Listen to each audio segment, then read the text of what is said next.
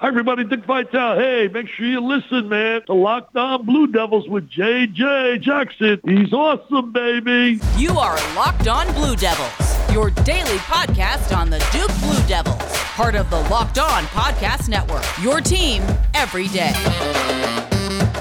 Hello, everybody, and welcome into another episode of the Locked On Blue Devils podcast. It's so great to have you here with us on this Wednesday. We're talking about Duke men's hoops, or Tuesday, I should say as Duke was able to defeat Bellarmine last night by a score of 74 to 57. The Blue Devils are now 4 and 1 on the year. We're going to discuss all of that here on today's show. Locked On Blue Devils is a daily podcast devoted to everything going on in the life of Duke athletics. You can follow us on Twitter at LO underscore Blue Devils and follow me on Twitter at underscore JJ underscore Jackson underscore. Be sure to follow and subscribe to our podcast for free wherever you get your podcasts. We're out every day of the week, weekdays. We've got a brand new show for you.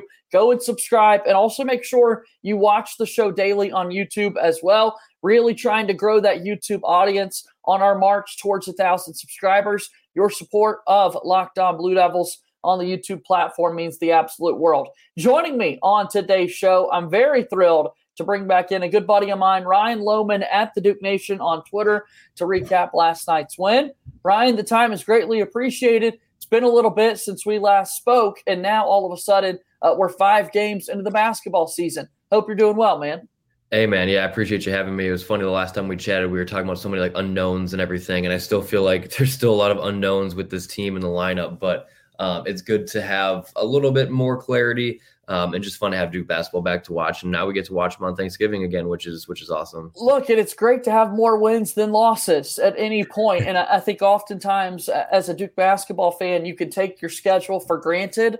But mm-hmm. we have seen tons of programs, like big name programs, have really tough nights shooting the basketball or doing a variety of different things. And yes, there's the Kansas game, but but that's a really big program that Duke was able to take on in the Champions Classic. Shout out to Duke for being able to take care of business against those other four opponents that they were able to put away.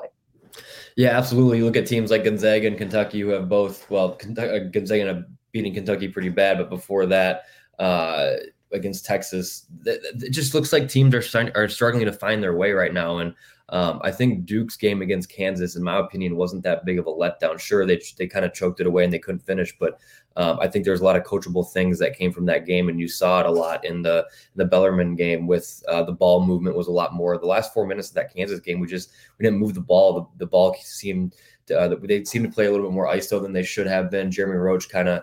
Uh, try to do a little bit of takeover. It seemed like, and it just they weren't doing what was working the whole time, and that was moving the ball, getting the ball in a Flip's hands, and, and making plays. So seeing them come back last night and doing what they did uh, with a lot of really good ball movement that opened up a lot of guys for uh, the first half shooting. I think over fifty percent from three. Obviously, that that number comes down a little bit, and uh, which is expected to, but. Um, just good to see them learning and taking strides in the right direction and making adjustments after uh, some failures in, in a game. So, uh, yeah, and I, seeing Kentucky struggle kind of quite a bit in the last two games against some good opponents, and, and Gonzaga makes you feel a little bit better. Even UNC struggled a little bit against some uh, mediocre opponents in the first half and even late in the second half. So uh, it, it, just it takes time. We're in November. We got a long season ahead of us. So no doubt. And I mean, this Bellarmine team defeated Louisville, and Louisville's having a really really tough year, and, and yeah. they're not going to end up where they want to this season. But still, Louisville's a a damn good basketball program.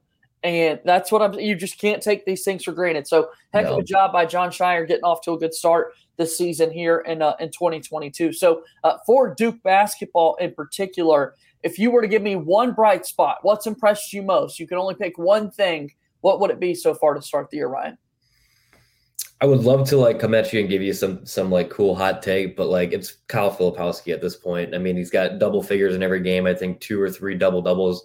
Uh, just for a guy who came in and and scouts at practices were saying he was underwhelming and kind of everybody was maybe even knocking him out of the starting lineup to him doing what he's doing and being back to back ACC rookie of the week.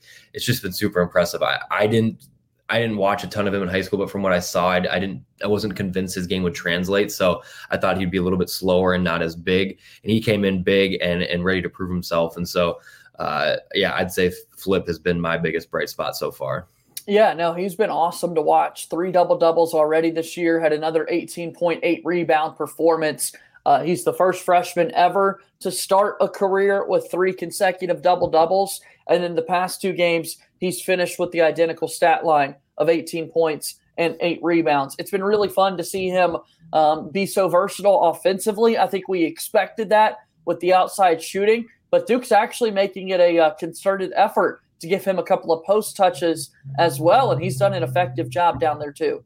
Yeah, and the, the funny thing is, I was just trying to pull up a tweet. I, I, don't. I think it was when him and Lively are on the floor together. Duke is like plus forty two or something like that. Which uh, coming into the season was a question for me: is how well those two can gel on the floor, and it seemed to work well. Um, obviously, Lively isn't an, a huge offensive threat so far this season. He's more of a defender, rim protector, and floor runner.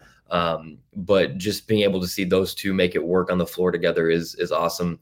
Just Flip's versatility, man. I mean, he's going up he's seven foot with a big wingspan and, and can do and can bring the ball up the court if we needed him to. Uh, it's it's just been fun to see, and hopefully Lively can take the steps needed for from an offensive standpoint to um, continue improving and and and proving why he was the number one uh, recruit in the nation.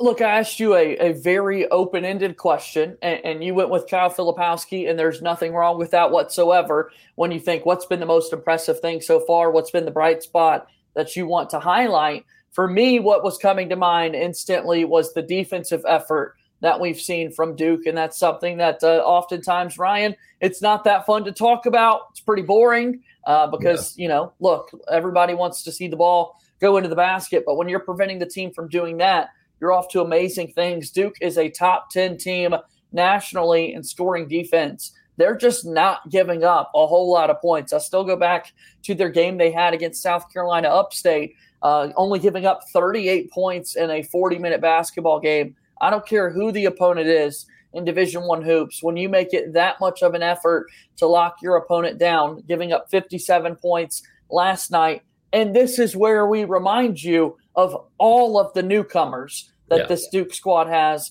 When defense relies so much on communication and being in the right place at the right time. I mean, my oh my, I've been so thrilled with what we've seen defensively. Yeah, and it's definitely not something that I would have. Yeah, you make a good point. That probably was a better one than Flip, but it, it's it's kind of something I never even thought about coming into the season was like how much better the defense could be this year. Um, like you said, it's not like we're you don't look at our team and think like defensive. Uh, defensive player, defensive minded players like Mark Mitchell, defensive player, sure. Whitehead, sure, but he's been out for the most part. Um, Ryan Young, I mean, not really a rim protector. And then you got Lively, who hadn't played uh, for the first couple games, and he comes back and he's done really well. So it's but it's, there's it's not like the the the players or the names jump out at you as like high level defenders. Um, but I think a lot of it starts with the backcourt, and Roach and Proctor have played really good defense. There's been times where Roach has fallen asleep, but or, or gotten taken advantage of for his size, but Proctor's done really well, and Roach for the most part has held his own. So, and then you bring guys in like Jaylen Blakes, who who's got a huge wingspan, and defensively that goes a long way. I, I, probably could have used him as the bright spot too because he's been uh, far and beyond what I would have expected from him this year, which is outstanding. And um, his defensive effort is there, and his uh, leadership you can just see he's just oozing with with competitiveness and yeah. wants to win. And so I think with that backcourt there, uh, it's gone a long way on the defensive end, and obviously it's showing.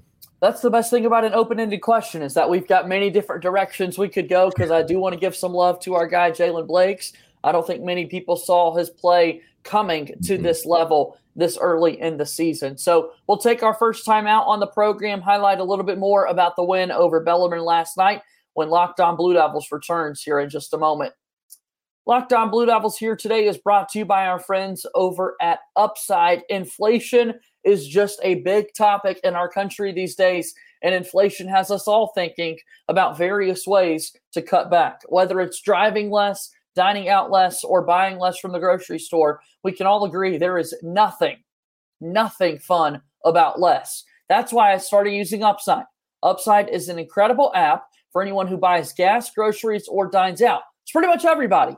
Upside, I don't have to cut back because I get cash back on every purchase. To get started, download the free Upside app, use my promo code LOCKED, L O C K E D, and get $5 or more cash back on your first purchase of $10 or more.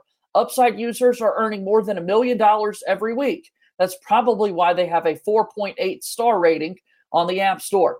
Download the free Upside app and use promo code LOCKED to get $5 or more cash back on your first purchase of $10 or more. That's $5 or more cash back on your first purchase of $10 or more using promo code LOCKED, L O C K E D. Upside is a proud sponsor of Locked On Blue Devils.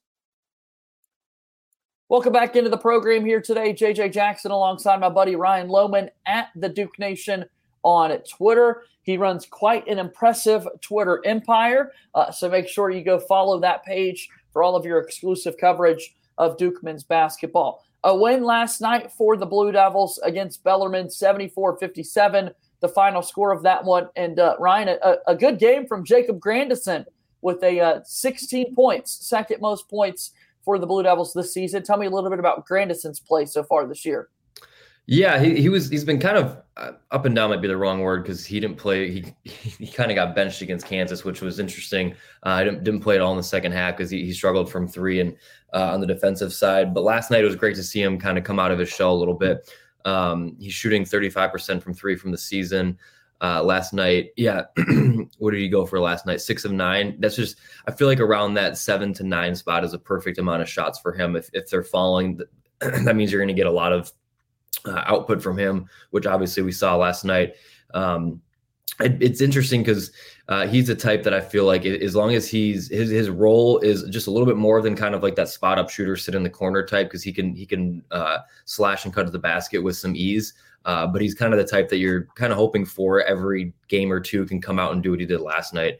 Um, Defensively, I haven't really watched him as closely as I probably should have. Um, but offensively, it looks like he has the, the skills to be a uh, a perfect sixth or seventh man for this team, especially if he continues uh, shooting it the way he has this year. Um, but yeah, he, he loves that corner spot and, and his ability from as a veteran at least to get open uh, when without and move around without the ball is what has impressed me the most so far we're, we're seeing the depth of the Duke men's basketball team and the ACC network. Their broadcast last night highlighted Grandison's play in particular, talking about the fact that in that Kansas game, he's only out there for 10 minutes. Uh, but you see in last night's game, 26 minutes for Grandison, the third most minutes on the team, only trailing Roach and Proctor in that regard. And I think that's going to be the the kind of trend of Duke men's basketball this season, Ryan, is that uh, they are so deep early in his coaching career. Again, five games into the career, Jon Scheyer does appear to be uh, someone that will play more of his guys on the bench than Mike Krzyzewski would throughout his coaching career. Uh, and so the depth has been really impressive to see so far this year. Yeah, I, I, I still part of me wants to take it with a grain of salt because I do think there was times last year, which is uh, fair, where not last year, but in, in years past where K has gone eight to nine to sometimes even 10 deep in the in November. Um, but I will say doing it consistently, like we this this didn't change with Kansas outside of Grandison getting the 10 minutes. Um, for the most part, it was the same. It, we played nine guys there as well. I believe. I don't think Schutt uh, Schutt got in there, but um, but it was even one less too because Dariq Whitehead wasn't available. Yeah, great point. So there, he's playing most of the guys that he's that he thinks he has available to him.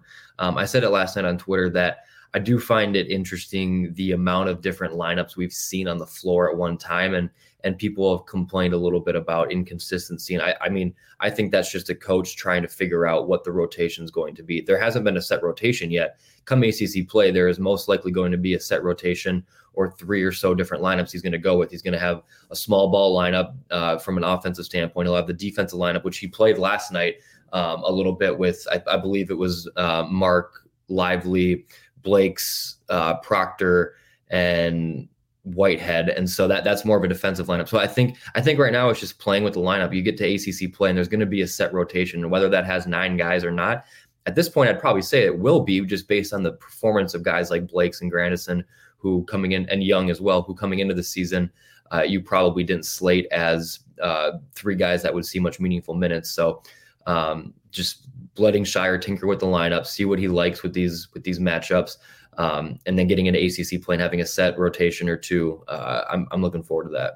Really big night shooting the basketball last night for Duke. 14 makes from three point range on 35 attempts. Only 11 three po- or free throws attempted by Duke. That's because so many of their shots are coming from the outside. But when you look at the game in particular, Duke did a really nice job of, of driving into the lane. And then all of a sudden you find wide open shooters. I didn't feel like there were a lot of really bad shots taken by Duke last night. That number is kind of eye popping to see 35 shot attempts of your 55 being from three point range. Uh, but uh, did you kind of have the same sentiment that uh, I'm really not overwhelmed by the number of three pointers given that they were such open looks? Yeah, 100% agree. They, and it's, it's so weird to see stats where you're shooting 20 more three pointers or you're shooting, yeah, it's 55, 30, that's 20, 20 more three pointers than you are uh, of, uh, of two pointers. And it's just weird that uh, it didn't felt like they were forced. The second half, they struggled a lot more than they did in the first half. Um, and so I wasn't mad about the shot selection because they're mostly open. Uh, maybe not so much coming from Mitchell and Blakes would be a little bit better, but hey, they're open. Mitchell made a few in the first half, kind of got him probably feeling himself a little bit. And then uh, Blakes has knocked down a few this season as well. So, no, I think um, when the opportunities are there, you take them. And last night we did. Unfortunately, for the most part of the first half and for a little bit of the second half, they were falling. So I have no, I had no issues with the with the shot selection. Um, I would like to see Dereck Lively get a little bit more involved. Uh, not giving him post up plays because that's not really the way he is, but running, he, he's been pretty open off pick and rolls. And I like to see them kind of do, doesn't have to be lobs every time, but get him running to the basket and, and give him the ball with momentum going downhill. He can be dangerous, man. Not many guys at 7 1 can do things he can do, especially against smaller teams. So I'd love to see a little bit more of that, uh, at least in the coming with the PK 85 coming up, get him more involved. Duke wins 74-57 against Bellarmine. Duke is now 4 and 1 on the year as they downed the Knights last night inside Cameron Indoor Stadium. Uh, Duke led by 8 at halftime. In the second half, the game stayed between a 12 and 18 point lead for Duke. So, uh, never really out of question that Duke would be able to win the basketball game, but still, credit to Bellarmine. They made shots when they needed to. And then on the offensive end of the floor, as we said in the second half, some of those shots just weren't falling as much for Duke compared to what was taking place there in the first half of competition. Last thing I want to touch on with this, uh, it rebounding, Ryan, has also been really impressive from mm-hmm. Duke so far this season. Last night, you saw eight rebound efforts from Tyrese Proctor and Kyle Filipowski. Ryan Young grabbed seven boards. And Duke as a team is in the top six nationally in rebounding margin, total rebounds, and offensive rebounding. Only them and the Alabama Crimson Tide ranked top six in both of those categories. I mean, really impressive what Duke's been able to do rebounding the basketball. Yeah, I love those stats you just dropped. I didn't realize we were that high in both, so that's that's awesome. Um, yeah, I think the one that surprised me the most is Proctor. Right? I mean, I know he's a big big bodied guard at six five, but averaging almost six rebounds a game. We're getting 10 from Filipowski, a guy who I would have expected to maybe get uh, around five, maybe six, just with guys like Young and, and Lively out there to to gather those up as well. But Proctor getting six is, is kind of the, the bright spot to me. Um, he's just a guy who is just a ball hawk. He's always, whether it's on defense or or crashing the boards, he's always there. It just seems like the ball's a magnet to him. And so seeing that from a guard is is really good. And, and stuff like that, man, that that really comes in handy in March when uh, sometimes stuff, when 50-50 balls aren't going your way and you got a you got a six five guard who's crashing the boards like that. Uh, that, that definitely goes a long way. So that's a huge thing. And I I'm interested to see how that number keeps up after this weekend and, and after Iowa next week. If we can keep staying in that top 10 to 15 and rebounding in the country, and especially on the defensive side, uh, that's a good sign for things to come once ACC play ACC play gets here.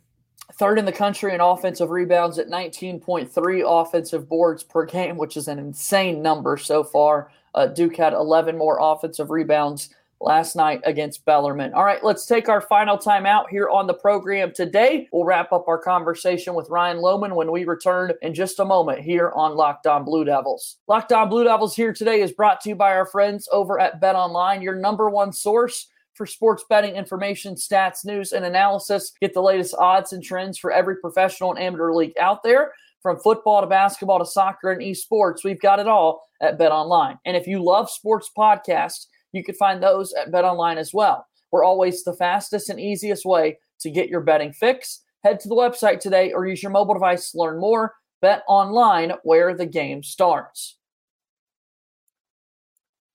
Moving forward here on today's episode of Locked On Blue Devils, our final few moments alongside my buddy Ryan Lohman at the Duke Nation on Twitter. Uh, you guys do a lot of really exciting things covering Duke basketball. Ryan, tell me a little bit about everything you've got going on throughout the year.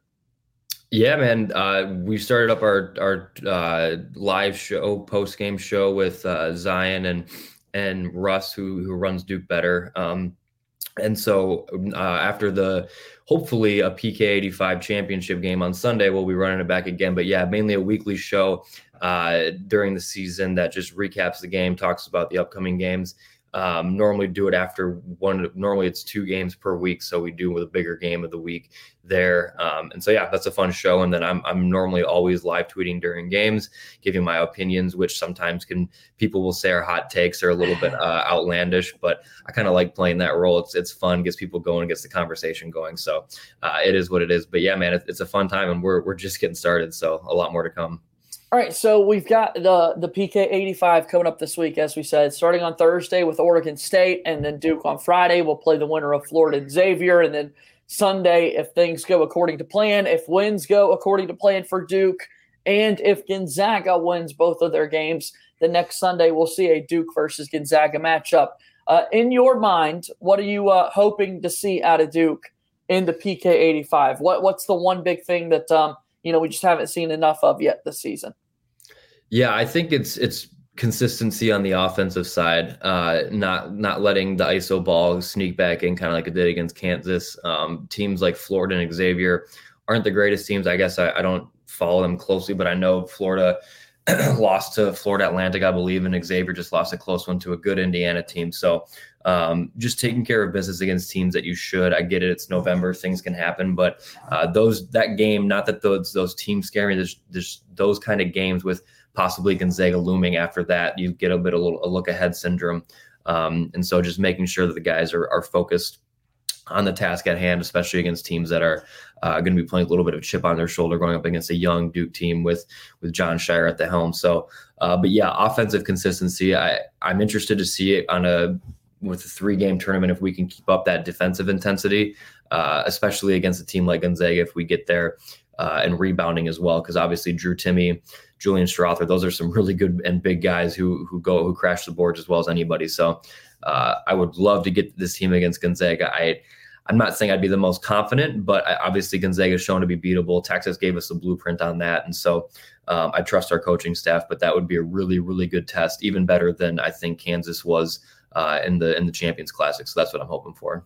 Yeah, so we take a look at this game, and again on Thursday, on Thanksgiving Day, 3 p.m. Eastern, you'll be able to watch Duke take on Oregon State, uh, which is no team to look past whatsoever for the Blue Devils to open up the PK 85. Uh, but also, the, the last thing I kind of want to highlight here, Ryan, getting set for a weekend in which Duke could play three games over a four game stretch. Many people want to see what the play of Dariq Whitehead and Dereck Lively the second looked like because uh, through the first part of the year, again, you can count on one hand at this point the number of games those guys have played wearing a Duke basketball jersey. They're still trying to work back into game shape themselves, and uh, they really haven't had moments, or I should say, stat lines or anything like that that would really surprise you or amaze you, anything like that. So I- I'm curious to see um, kind of as these guys continue to get back into game shape, how their play develops.